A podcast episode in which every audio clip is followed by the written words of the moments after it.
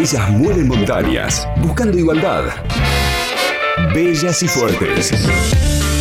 La columna de género en viento a favor.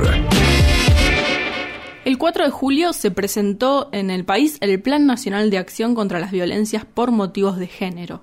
Fue elaborado en distintos foros de forma federal y lo que hace es determinar las políticas que de aquí en adelante se llevarán a cabo por parte del Ministerio de las Mujeres, Géneros y Diversidad. Una de esas políticas que se determinó en ese plan es la unidad ejecutora del Programa Interministerial de abordaje integral de las violencias por razones extremas. Un poco largo el título, pero en síntesis es justamente una unidad que va a trabajar específicamente sobre los femicidios, travesticidios, transfemicidios y delitos contra la integridad sexual. Y esta unidad es justamente la que se puso en funcionamiento hace pocos días. Oficialmente fue presentada el pasado 14 de agosto. Como dice el nombre, es un programa interministerial. ¿Qué significa esto? Bueno, que no es exclusivamente el Ministerio de las Mujeres el que va a abordar esta problemática, sino que lo va a hacer en conjunto con el Ministerio de Seguridad y con el Ministerio de Justicia y Derechos Humanos. Por empezar, esto de por sí es un abordaje inédito en materia de violencias contra las mujeres y súper necesario porque pone de manifiesto justamente esta necesidad de abordar la problemática de manera íntegra y transversal, ¿no? En el marco de eh, la puesta en marcha de esta unidad que mencionaba, estuvimos hablando con una de las integrantes del Ministerio de las Mujeres, Géneros y Diversidad, con Ana Clara Piechestein. Ella es abogada, es criminóloga y desde hace poco está a cargo de la Dirección de Abordaje Integral de casos de femicidios, travesticidios, transfemicidios y delitos contra la integridad sexual. Estuvimos hablando con ella sobre este programa interministerial y sobre la importancia del abordaje de los femicidios, como decía, de forma integral y transversal. Escuchamos lo que nos decía. El programa interministerial es básicamente eh, la política focalizada dentro del Plan Nacional de Acción contra las Violencias para este tipo de, violencias más extremas, femicidios, travesticidios, transfemicidios eh, y crímenes, o sea, muertes violentas de, personas por motivos de género o orientación sexual. Es un fenómeno que es muy complejo por, por lo multicausal y porque, bueno, el, abordaje también requiere eh, de una especificidad vinculada con, obviamente, con la perspectiva de género, pero también es difícil eh, abordarlo como cualquier otro fenómeno criminal, digamos, un delito normal, no es, no es un delito normal, no es solo un fenómeno criminal, sino que es una problemática social estructural que tiene causas y factores eh, mucho más digamos, amplios y en ese sentido por eso la importancia del, abordaje integral y de que forme parte de otro plan nacional que, involucra a todo el Poder Ejecutivo y a las agencias descentralizadas, porque entendemos que, esto es un, cambio cultural también y, e institucional que hay que hacer. Eh, pero bueno, empezamos y eh, la prioridad son estas, estos casos porque son, son los casos que obviamente producen también un daño inconmensurable, no solo bueno, a, las, a las víctimas, sino también a sus familias y también digamos, genera socialmente una, una conflictividad que, que tiene razón de ser, ¿no? Era Ana Clara Piechestein, directora de abordaje integral de casos de femicidios, travesticidios, transfemicidios y delitos contra la integridad sexual de Nación. Sin dudas creo que es una de las tareas más difíciles para el ministerio, ¿no? O para los ministerios, en este caso, el abordaje de los femicidios y las estrategias para poder prevenirlos y disminuirlos, ¿no? Hasta el pasado 31 de julio, desde el 1 de enero, en nuestro país se registraron 178 femicidios. Hoy, lógicamente y lamentablemente, son más porque ha pasado casi un mes. Pero bueno, estas cifras hasta el 31 de julio eh, son según eh, lo que registró el observatorio ahora que sí nos ven.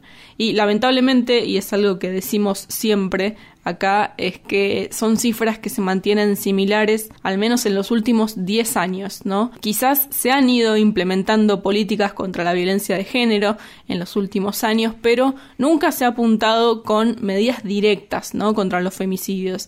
Y quizás ahora el hecho de tener un ministerio eh, de las mujeres específicos da esta posibilidad y nos posiciona también en un contexto absolutamente distinto, ¿no? Y donde bueno, ahora el, Estado tiene su propia área, su propia dirección destinada a pensar cómo abordar los femicidios. En este contexto, entonces, le preguntamos eh, a la funcionaria cuáles van a ser las estrategias a implementar en lo inmediato y esto nos respondió. Bueno, en primer lugar, de lo que, digamos, lo que tenemos más cercano en el tiempo que, que va a ser este año, que ya hay avances con con ANMAC, que es la Agencia Nacional de Materiales Controlados, que antes era el RENAR, porque identificamos que el, uno de cada cuatro eh, femicidios, sobre todo femicidios y, en algunos casos travesticidios y transfemicidios son cometidos con armas de fuego. Y en este sentido hay una, vinculación y una, correlación muy, muy directa entre la tenencia y la disponibilidad en, en una casa, en un domicilio de un arma y eh, la posibilidad de usar eso para dar muerte, ¿no? Que a diferencia de, otros medios para cometer femicidios, que también se utiliza muchísimo, las armas blancas son, digamos, ahí cabeza a cabeza con, las armas de fuego, que puede ser cualquier cosa, ¿no? Una arma blanca en sentido un cuchillo, pero puede ser también otra cosa que esté disponible en el ámbito del hogar. Las armas de fuego tienen el, la función primaria de ser letales y en ese sentido la primera eh, acción que estamos encarando con, con ANMAC es una campaña para visibilizar esta, esta vinculación. Eh, el 99% de los tenedores legítimos actuales registrados en ANMAC son varones. Hay ahí también como algunas cosas vinculadas con esto de, la masculinidad y la relación, la masculinidad hegemónica, ¿no? Y, la relación con esta, con la tenencia y uso de, de armas de fuego y empezar a, implementar políticas de, control y de restricción de armas, que ya hay algunas, ya MAC tiene una, consulta que puede hacerse, digamos, eh, personas que pueden eh, notificar que eh, posibles tenedores de armas tienen alguna denuncia por violencia de género, y en ese sentido la idea es como restringir el acceso a las armas a estas personas. Y bueno, ahí hay varias también eh, otras políticas derivadas, como hacer eh, capacitaciones cuando se les da el, examen psicofísico para la licencia. Y bueno, y también hay unas resoluciones del Ministerio de Seguridad vinculadas con las armas reglamentarias para oficiales eh, policiales y de fuerzas de seguridad federales que están, digamos, vigentes, pero que hay que mejorar la implementación y que también se está pensando en, extender a las policías provinciales, ¿no? Bien, escuchamos entonces a Ana Clara Piechestein, directora de Abordaje Integral de Casos de Femicidios, Travesticidios, transfemicidios y delitos contra la integridad sexual.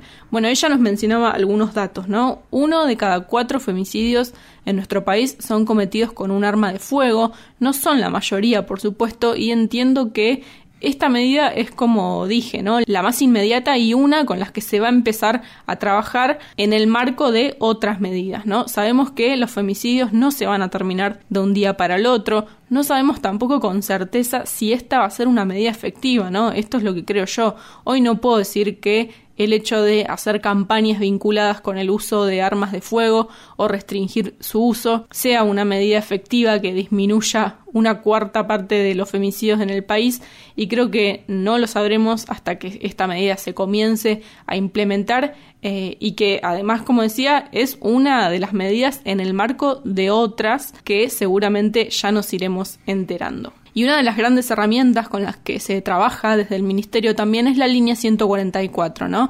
La semana pasada el gobierno de la provincia de Buenos Aires presentó cifras que hasta el momento eran inéditas y que tienen que ver no con la cantidad de femicidios que hubo en nuestro país, sino con los intentos de femicidios, ¿no? Con esos llamados que se recibieron a la línea y que por el abordaje y por la intervención que se hizo, bueno, se pudo evitar que la situación de violencia, que ya era grave, terminara justamente en un femicidio. Y este justamente es un dispositivo que tiene esta característica, ¿no? Que quizás se contacta una mujer que está siendo agredida en el momento, que en ese momento está siendo víctima de una situación de violencia y ese contacto telefónico quizás puede realmente salvarle la vida, ¿no? Por eso también la importancia de que eh, sean efectivos eh, los llamados y, y, las atenciones, ¿no? Porque esto era también algo eh, mucho de lo que se denunció, por lo menos eh, al principio, al inicio de la pandemia, en donde por ahí muchas mujeres llamaban y tenían que estar mucho tiempo esperando al teléfono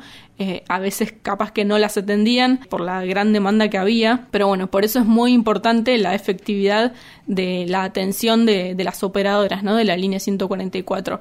Bueno, estas situaciones eh, que son casi femicidios fueron contabilizadas, como decía, en la provincia de Buenos Aires y se registró en provincia de Buenos Aires un intento de femicidio cada 22 horas, ¿no? Esto en los primeros cinco meses del año. Bueno, con Ana Clara Piechestein del Ministerio de las Mujeres, Géneros y Diversidad de Nación hablamos también sobre el valor del trabajo de la línea 144 en este contexto y esto nos decía. La línea de intervención está pensada mucho más en, digamos, en que si hay que aplicar alguna medida de restricción, alguna medida de control, sea respecto del agresor o agresores y no de la, de la propia persona, de la propia víctima, eh, porque bueno, entendemos que, que ahí también hay todo un trabajo que hacer porque generalmente se suele ¿no? excluir a veces del hogar a la, a la mujer o, bueno, que la, salida es eh, el refugio, entonces es ella quien se tiene que, desplazar. Se está trabajando con, con, el Ministerio de Justicia y Seguridad, de hecho, durante ahora durante el ASPO, em, se trabajó con, con esta, esta idea de que las denuncias puedan ser eh, tomadas por parte de un equipo interdisciplinario que vaya también junto con la policía para que en la situación la intervención sea lo más integral posible, lo más amplia eh, y tratar de ver cuál es la mejor respuesta eh, para cada situación. Eh, hay, que, hay que tener también muy presente la casuística porque todas las personas tienen diferentes contextos familiares, de vulneraciones de derechos específicas y hay toda una, cantidad de, de cuestiones a tener en cuenta. Sí, de todos modos, el, digamos, las herramientas clásicas, digamos, para, para este tipo de violencias están presentes y se van a reforzar. De hecho, los botones, hay un trabajo para, para, para mejorar los botones antipánico de los dispositivos, para desarrollar nuevas formas de, dispositivos de monitoreo que vayan a estar también más eh, focalizadas en los agresores y no en las, las propias víctimas eh, en el sentido de que los tengan que activar, digamos, de que haya una cuestión proactiva de la propia víctima teniendo que, pedir ayuda, pero bueno, no queremos que sea solamente esa, ¿no? La, posibilidad, la idea es como tratar de trabajar antes para operar sobre las, los factores de vulneración de derechos que hay en general también Bien, bueno, esto fue algo de lo que hablamos entonces con la titular de la Dirección de Abordaje Integral de Casos de Femicidios, Travesticidios, Transfemicidios y Delitos contra la Integridad Sexual, Ana Clara Piechestein. Y sin dudas tienen un trabajo enorme, ¿no? Difícil y complejo de aquí en adelante, así que esperamos realmente que las políticas que se implementen tengan efectos concretos y que empiecen a disminuir los femicidios en nuestro país. LU5 Podcast. Viento a favor.